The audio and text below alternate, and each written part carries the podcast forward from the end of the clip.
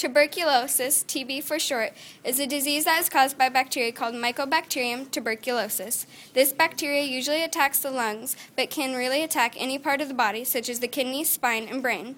If not treated properly, tuberculosis can be fatal.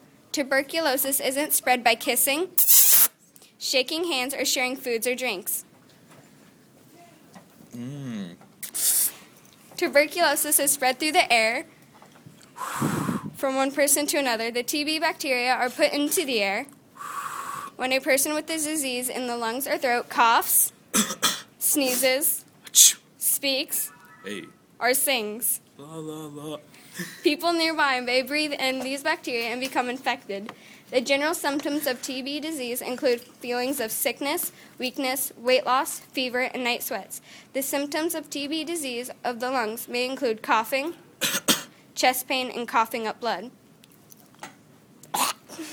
Other symptoms depend on the infected area.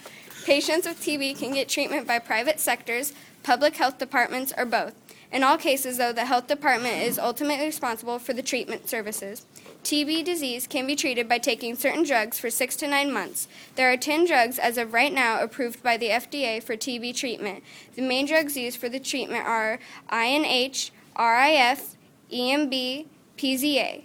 People with TB need to take the drugs as prescribed. If not, the bacteria that were not killed by the drugs can come back and have built up an immunity against the drug, and they could die.